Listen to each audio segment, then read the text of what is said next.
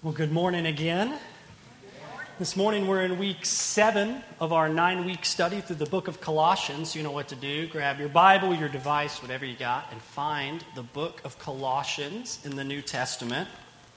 So we've got about two more weeks after this in this book, and then we'll begin uh, part one of sort of a broken-up, multi-part study through the book of Genesis. So I'm excited about that, and that'll begin I guess three weeks from today, two weeks, uh, two more weeks in the book of Colossians. So find Colossians chapter three, and we'll be reading from verses twelve to seventeen. I'm looking at that together. Colossians chapter three. The Holy Spirit says, "Put on then, as God's chosen ones, holy and beloved, compassionate hearts, kindness, humility, meekness, and patience, bearing with one another, and if anyone has a complaint against another, forgiving each other, as the Lord has forgiven you, so you must also forgive. And above all these, put on love, which binds everything together in perfect harmony. And let the peace of Christ rule your hearts, to which indeed you were called in one body, and be thankful. Let the word of Christ dwell in you richly, teaching and admonishing one another in all wisdom, singing psalms and hymns and spiritual songs with thanksgiving in your heart to God. And whatever you do in word or deed, do everything in the name of the Lord Jesus, giving thanks to God the Father through him." This is the word of God. I can remember the first time I experienced it. I was at my first big boy job, work party. And I was pulling double duty that night. I was working behind the scenes. I was also expected to come and mingle at this party with all of these people that I didn't know. And I was supposed to stay until the end and clean up afterward. And I was working through that. And because it was my first work party and I was I was fresh out of college, this was a real job, you know, I, I wanted to impress everybody. And so I got there, and I realized that I was underdressed. I had come to this party, not badly dressed, but my bright red sweater and my work pants didn't fit with the suits and ties and the city officials that were at this event with us. I wasn't dressed right for the occasion. And Paul, in our passage this morning, wants to talk to us about our clothing. Not our literal clothing, not what you're literally wearing, but our spiritual clothing. Looking at certain church clothes, our virtue, our character as a church that we must put on, that we must wear, that we as the people of God aren't to be known for simply wearing our Sunday best and putting on our best character and virtue one day a week, but rather we're to be known for our Monday through Saturday holiness in how we live. I heard one preacher describe that Paul in this passage is almost giving us a picture of a man who'd recently been freed from the prison of sin. And he's t- and he says, take off your orange jumpsuit and put on new clothes to begin your new life. So I want you to imagine that that's the scene here, because that's really what Paul's telling us. Back in chapter three, verses one to four, Paul is telling us that Christians are to seek the things that are above, to seek Christ, and he's in heaven, and we do that by setting our mind on the things above, setting our mind on who he is and what he has done. But then in verses five to eleven, he turns and tells us, we saw last week, to put off the deeds of the flesh, to take off the prison clothes of sin and the world that entrap us, that we've been freed from slavery and our prison to sin. Why should we live in those clothes any longer? Who wants to live the jumpsuit? Who wants to wear the jumpsuit out into their new freed life? He says, take it off. And he gives us now four virtues, four, four characteristics that we're to put on as God's people. Think of these as clothes we put on. And he says, first, put on the love of Christ. Put on the love of Christ. Notice verse twelve. It says, "Put on then, as God's chosen ones, holy and beloved, compassionate hearts, kindness, humility, meekness, and patience." It's important to know that all of these verbs are what you would call, if you opened up a commentary on this passage, a second-person plural verb. In other words, he's not simply saying, you individually do this. If I could translate this into the Kentucky vernacular, he's saying, y'all do it. Not just you individually, but y'all as a body put on these things. Do this as a Christian community, as a church. And see, there's so much of the New Testament that is this way, that assumes, that implies, that makes clear that they're, that, that Christians are to be a part of a local body. There's in our day this sort of going solo, me and Jesus and my Bible under a tree, I'm spiritual but not religious, sort of Christianity that's foreign to the New Testament. The New Testament seemed clear anytime it spoke of a Christian or gives a command to Christians. It implies that they are there in community. We're to put on compassion, kindness, humility, meekness, and patience as a community, not simply as individuals. And we're to display these virtues in the context of a Christian community. The bottom line, we, each of us as believers, are expected to be a part of a Christian community, and the Holy Spirit is commanding us this morning to love those in that community. And the Holy Spirit, before he would encourage us to love one another, he wants to remind us of how loved we are by God. Before we turn and begin to love others, he says, start by reminding yourself, being reminded of how loved you are. Look again at verse twelve. Put on, then, as God's chosen ones, holy and beloved. Have you ever asked yourself, what does it mean to be a Christian? That, that, that sort of statement there, that phrase sums it up. It means to be chosen by God, by grace, out of his kindness and goodness, apart from our works. It means to be holy, to be set apart by God, given a new nature with new desires and affections. And it means to be beloved, to be the recipient of God's sacrificial and incredible love for us. He says that you're to be like my Brita filter at home. And by that I mean any time that I'm filling up the water pitcher with this, with this Brita filter that we got, I, I'm always doing something else. I'm always dishes, whatever I'm doing. So I put the pitcher underneath the sink and I run the water and I go and I start doing whatever else I'm doing.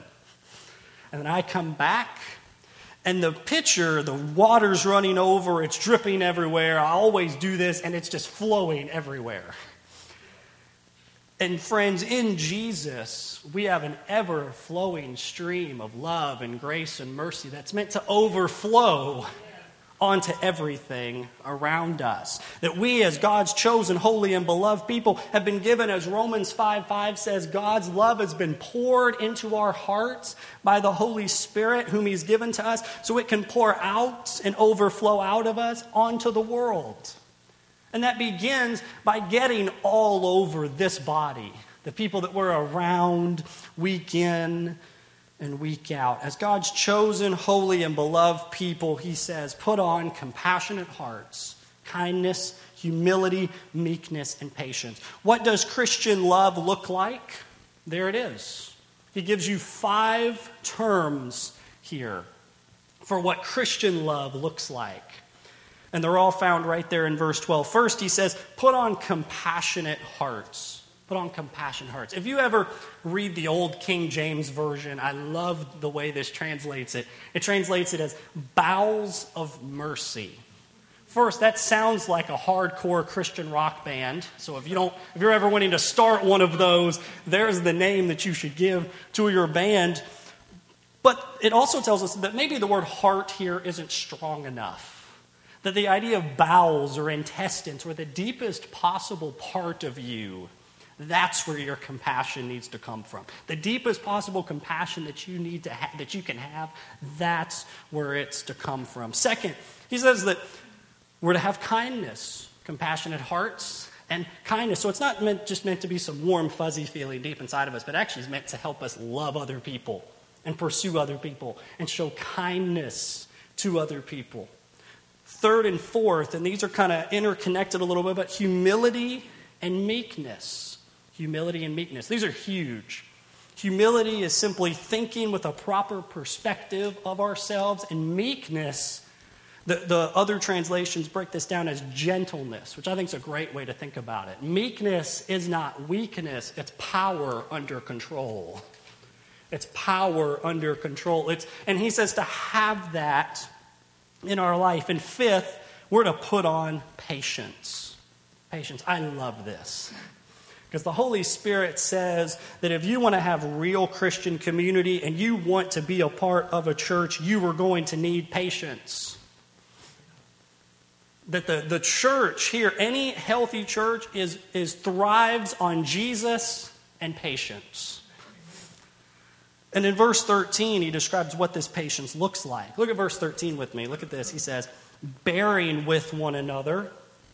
And if anyone has a, a complaint against another, forgiving each other, as the Lord has forgiven you, so you also must forgive. Patience will require bearing with one another, putting up with one another.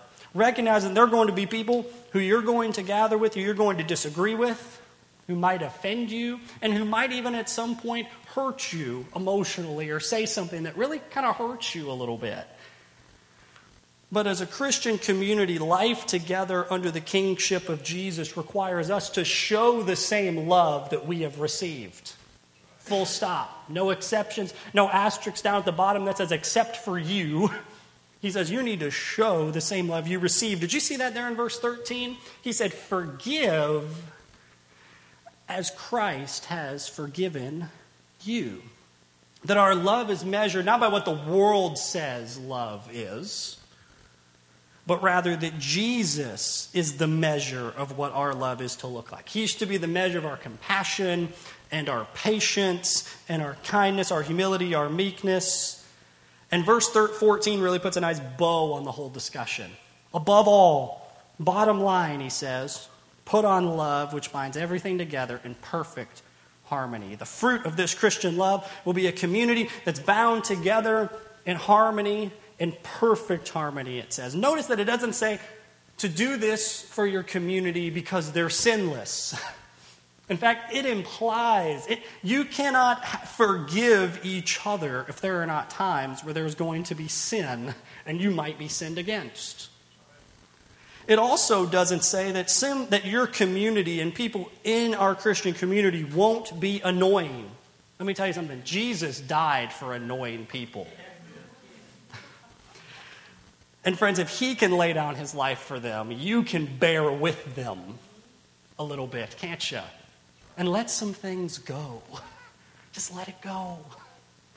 Our church will never be perfect, but will we be known as a people who have put on the love of Christ? Second thing we're to put on.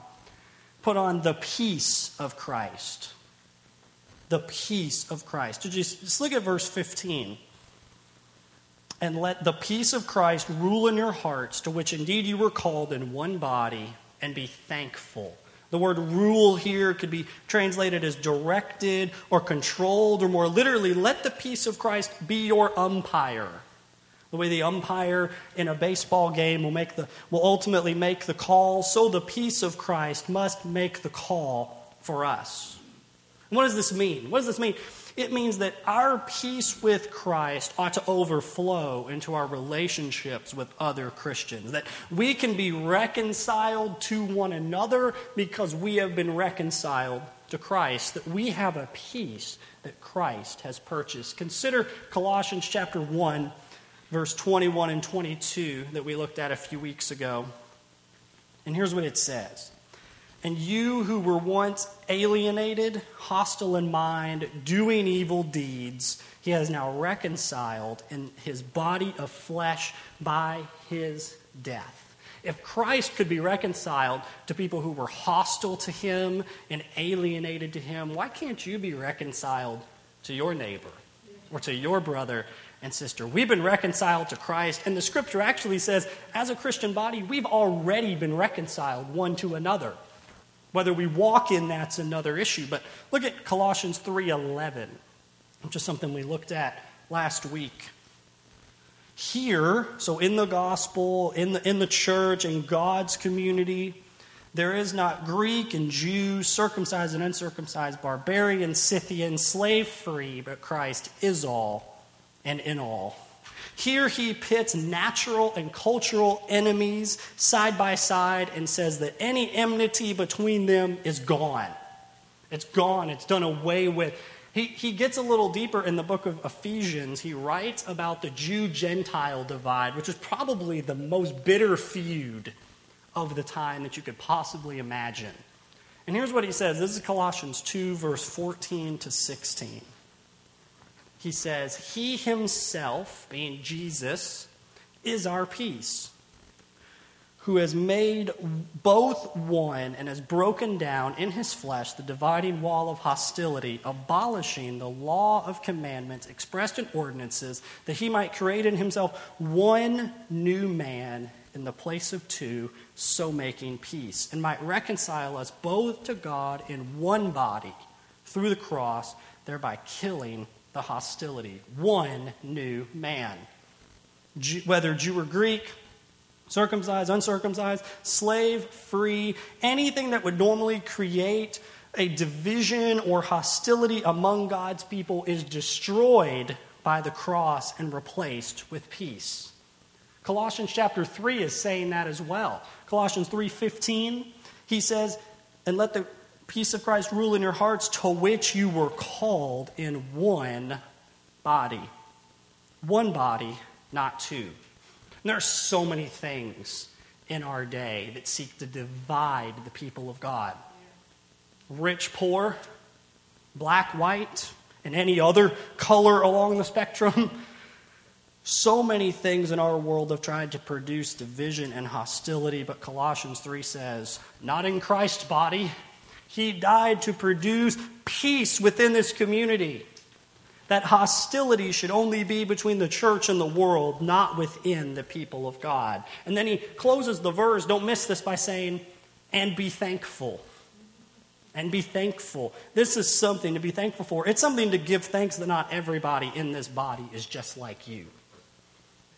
That we are different, we all have our own struggles, our own sins, we come from different places, different cultures. I find that even more interesting here in Katie's. It seems like you've got plenty of people that grew up here their whole life, and then you got a lot of people that got here as fast as they could. We got all sorts of folks here from all sorts of different backgrounds and cultures, and that's something to be thankful for, because our unity is not in some of those other things, it's in Jesus. It's in who he is and what he's done. In a world of division and disharmony, God says we're to wage war with thankfulness. In fact, thankfulness has been a theme throughout this whole book of Colossians, hasn't it? I think I've said this almost every week. You can look in your notes and see these, that thankfulness flows throughout the book of Colossians. Recall back in chapter one, verse three, Paul gives thanks for the faith of the Colossians.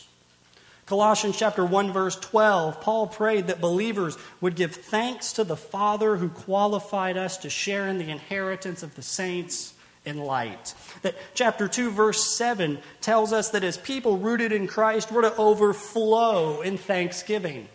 In our text this morning, Colossians three fifteen, be thankful. Colossians three sixteen, we're told to sing with thankfulness to God. Colossians three seventeen, just two verses later, he says that we should do everything in the name of Jesus, giving thanks to God the Father through him. And chapter four, verse two, rounds this out and says, continue steadfast in prayer, being watchful in it with thanksgiving. It seems like the Holy Spirit wants to get something across when he says it in every chapter of the book, and sometimes multiple times within a chapter, we're to be the most thankful people.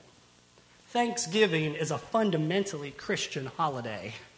It's coming up, it's still a ways off, but I always like to ask people who maybe don't believe in God or don't have any sort of direct connection with God, when you celebrate for things that weren't given to you, for, let's say, a mother and father, you had nothing to do with that, for higher things in this life that you've been given, the, the blessings that could only come from above. When you come together for Thanksgiving, who exactly are you thankful to?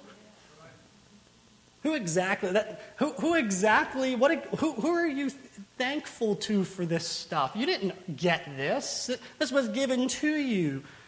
We're to put on the peace of Christ, which overflows into our peace with others. and overflow into thanksgiving together. Third, we put on the word of Christ. We put on his love. We put on his peace. Now we put on his word. Notice verse sixteen. He says, let the word of Christ dwell in you richly. He kind of mixes his metaphor a little bit here, and that's okay because he wants to talk about the word dwelling or settling in us richly. See, the word of God isn't something you can simply take on or take off as a Christian. It's something that when it gets inside you, it takes up residence there. This gives the picture of the Word of God making a home in you. Not just coming to stay, but making it home. You all know the difference. You invite someone over, and they stay, and you invite someone over to stay, or you come to, or they come for lunch, and you keep the house clean. You really sort of pretty the place up. You you throw a bunch of stuff in the closet because they're not going to open that closet, right? But when the Word of God comes to make Himself at home, He gets to stay and he sees the dirty dishes. He gets to see the laundry. He gets to see what's in that closet. He opens it and all the stuff falls out on top. That's what happens when the Word of God lives in you because it gets into your mess. And that's what Colossians three sixteen is wanting you to do. Let the Word of Christ live with you, make home in you. And what does it look like for the Word of God to be at home with you? Or what does it look like to be indwelt with the Word of Christ? It's there in your notes, and there's so much we could say here, but verse sixteen tells us that when the Word of Christ dwells in us richly, we are teaching and admonishing one another in all wisdom and singing psalms and hymns and spiritual songs with thankfulness in our hearts to God. It flows out in teaching each other and singing with each other. When the Word of God dwells in you, you will teach each other and sing with each other. Every believer is called to teach. Now, not every believer is called to do what I'm doing right now, standing behind a pulpit, preaching to God's gathered people on Sunday, but all believers are to be teachers. Everyone whom the Word of God indwells is meant to exude the Word of God to others around them. Parents, this is part of the call on your life toward your kids. The Word of God dwells in you, and you've got one of the greatest roles in the kingdom of God, making disciples right under your roof. Think about it as friends, believers. You have friends around you who you could be teaching the Word of God to. Maybe not in a formal sense, but even in an informal sense, by how you live and the things you say and, and different things that you do. Older men and women, the Bible calls for your calling to be to teach the younger women and the younger men how to walk in obedience and holiness. All of us are filled with God's Word so that we'll overflow and fill others. But it isn't just done by teaching, it's also done by singing. By singing what we just did a little bit ago. I love our worship team because they seek to lead us in doing this and being filled with God's Word so that we overflow and fill others. This isn't just done, though. This isn't just something that, that, that a few of us are to do. The worship team isn't the only people that are to sing psalms, hymns, and spiritual songs. Did you know when you came to Jesus, you joined the choir? You join the choir. This is something we're to do together. This isn't a performance that's happening up here. This is leading you to for us to sing one to another. You may not like your voice, and that's okay. You may sing off key, and that's okay. You may have never thought about it, but worship is both vertical. We praise God, but this text says it's also horizontal. You're singing and encouraging one another. Hearing you sing encourages your pastor, and it encourages other people around you that you're singing these incredible truths. What we do when we sing in this room is a ministry to one another. It's something we do because we've been filled up in order to fill others up. You want to know the clearest sign that God loves singing? He wrote a whole book of songs. the book of Psalms, right? For for us to sing and encourage one another. If you didn't think God cared about Christian singing, I don't think he would have put an album together and put it there in the middle of your Bible. We encourage one another by singing and by teaching. The love of Christ is meant to overflow in our love for others. The peace of Christ outpours into peace among ourselves.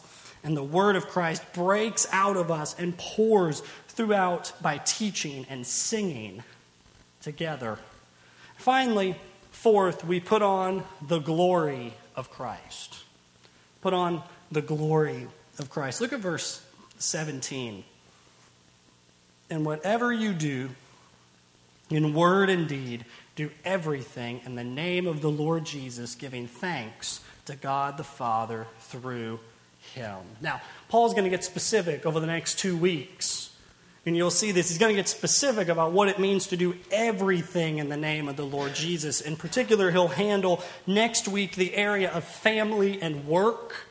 How to have a, your family and your workplace in a way that would that would glorify the name of the Lord. But then in two weeks, we'll talk about how to have neighborly relationships and friendships that that glorify and, and do and are done in the name of the Lord. But this is all encompassing.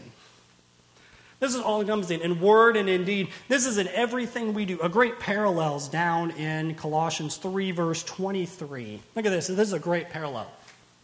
Whatever you do, work heartily as for the Lord and not for men. Whatever it is, do it for God. Do it in his name, for his reputation, for what others, so what others think about him is honor. And this doesn't just mean you you do it and then you tack a you do it halfway and then you tack a Bible verse on it, and look, I did it for God.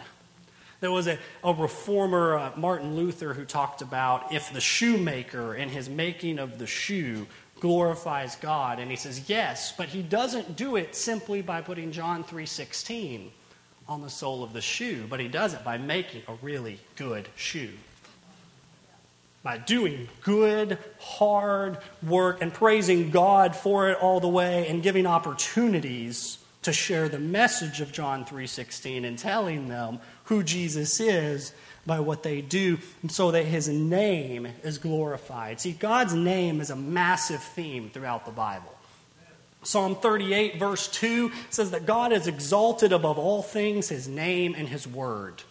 Above all things, that's what he is exalted. Throughout the Old Testament, we see that God is a great zeal for his name and a devotion to making his name great. And even in the New Testament, this zeal is not quieted. You ever thought about what you pray in the Lord's Prayer?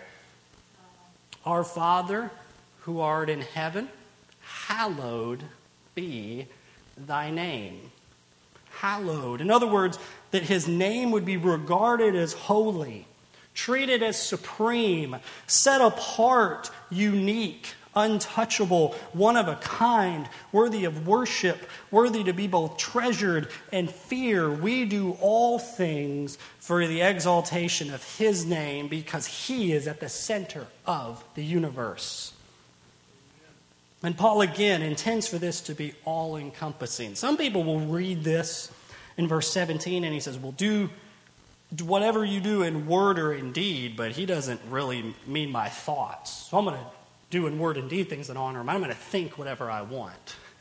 No, no, no, no, no. He's being all-encompassing here, that every single thing we do would be for God's great name, because there are many other names vying for your attention.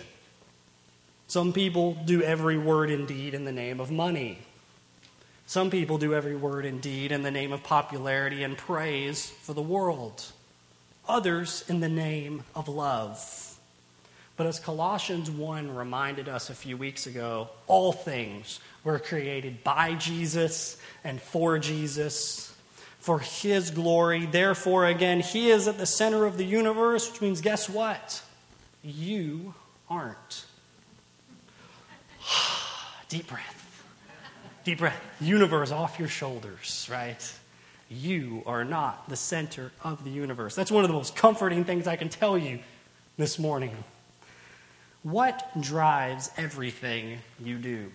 What's the blood that courses through your veins? What causes your heart to beat with passion and purpose? Friends, Jesus is meant to be that. That his glory, his reputation, his fame, his greatness would be what drives us in everything we do. See, many of us will wear these clothes of love and peace and the word and, and glory maybe for a couple hours on Sunday or maybe even for the whole day. But these clothes are meant to be worn in everything we do, individually. But I think the Holy Spirit wants to get a little bigger than just individually. He wants to ask what our church wears. How do we live together? How's our community? Do we spend enough time together that we actually have to bear with and forgive others? Do we go deep enough that patience and compassion are something we actually have to pray to God for? Because we're around this person and we're in life together and we've committed to them? Is our Christian community marked by division and strife or by peace that only Christ can give? You know, we often talk about how God can restore all things, and yet many of us will live our whole lives without pursuing reconciliation and restoration with others. Is there someone in these walls or even outside these walls who you need to be reconciled with? This is this is this is, this is off my notes. God wants to say to you to make it right. That repentance and looking to the cross, you can seek as far as it depends on you to be at peace with them. Let it go. Whatever it is, let it go in Jesus' name, and we can have reconciliation, because brothers and sisters in Christ should not have barriers between them. Has the word of God come to live in this house with us? Not just about the preaching or anything like that, but does everything we do serve to fill us up with God's word so that it's overflowing to the world? If we want to ask ourselves, are we filled up? We need to ask ourselves, are we overflowing to others? So I ask ourselves, are we as a community overflowing? We're just as the water fills over the edge of the pitcher, so the word of God is just overflowing out of us into the world. Is it doing that? And finally, what drives all we do? Are we like many seeking the opinion and the praise of others? Don't we all in the flesh long to be liked by the world? In our flesh, that's something we like. In, in our sin.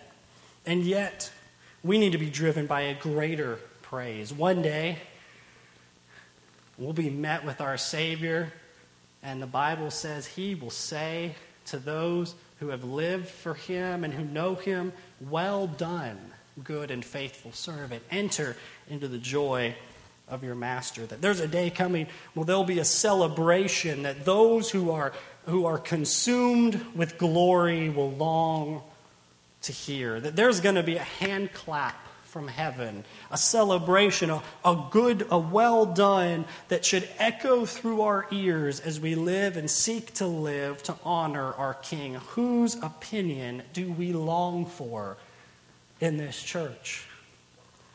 Oh, the goodness of God, that you are able to, through the death and resurrection of Jesus, have your prison clothes removed and replaced by grace with holiness, righteousness, peace, and hope. New dress is available to you through the grace of Jesus, through faith in Jesus. And this morning I would implore you, whether it be your first time or the thousandth time, to put on these things: the love of Christ, the peace of Christ, the word of Christ, and the glory of Christ. To put on these new clothes of faith, and so to live as his holy and chosen people in Trigg County and Cadiz and beyond. Let's stand and let's pray together. Father God, we love you. Father God, thank you for, choo- for that you choose out of grace to save people, that you're holy, that you've cre- that you've made us and set us apart to be holy. Lord, we're thankful that you were beloved by you, recipients of your divine love, undeserved, unmerited. And Lord, we're thankful that you died so that we could die, and you've risen so that we could rise into newness of life. And I pray today anyone within the sound of my voice, whether here or online, would right now take off by your grace those prison clothes of sin and put on instead the new dress of new life in Christ. Lord, help us to be a community that loves one another, bears and forgives one another. Help us to be a community that has peace ruling over us, so that we can be reconciled. We don't have to live in disharmony and disunity. Lord, help us to be a people filled with your word, that it would indwell us and overflow out of us in our teaching and our singing. And finally, help us to be people committed to your glory. I pray we've seen how great your name is this morning and how worthy you are to live with everything we have. Draw us to yourself and be honored as we sing together. And we pray this all in Jesus' name.